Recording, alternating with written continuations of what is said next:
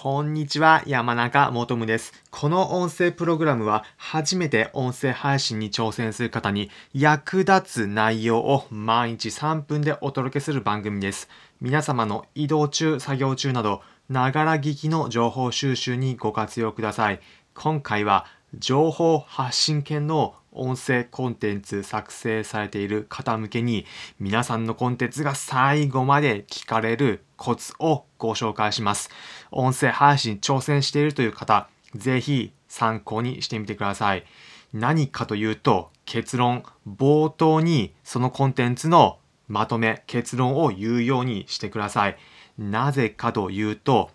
聞いている方たちが何についての話なのか最初に分かった方があそれなら自分に関係があるから最後まで聞いてみようというふうになるからなんです。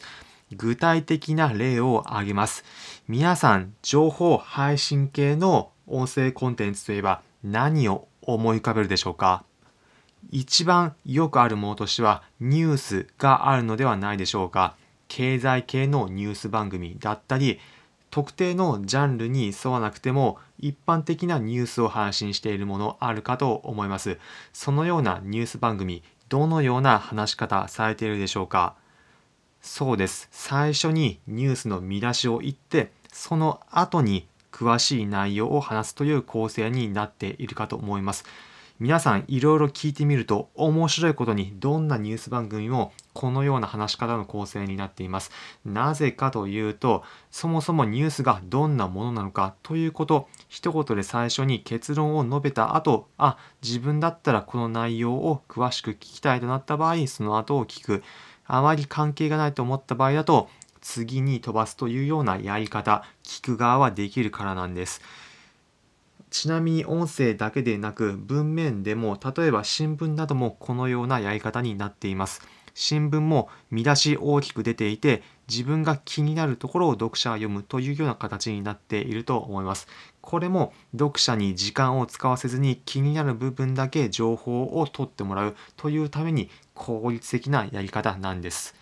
ということで今回のまとめです。今回は情報発信系の音声コンテンツ作成されている方向けにどうすれば最後まで聞かれるようになるのかというテーマでお話ししました。結論、冒頭に皆さんまとめ結論を持ってくるようにしてください。そうすれば皆様の音声最後まで聞かれること間違いなしです。今回の内容参考になったという方はいいねの高評価またこの音声プログラムのフォローのボタンをポチッと押してください。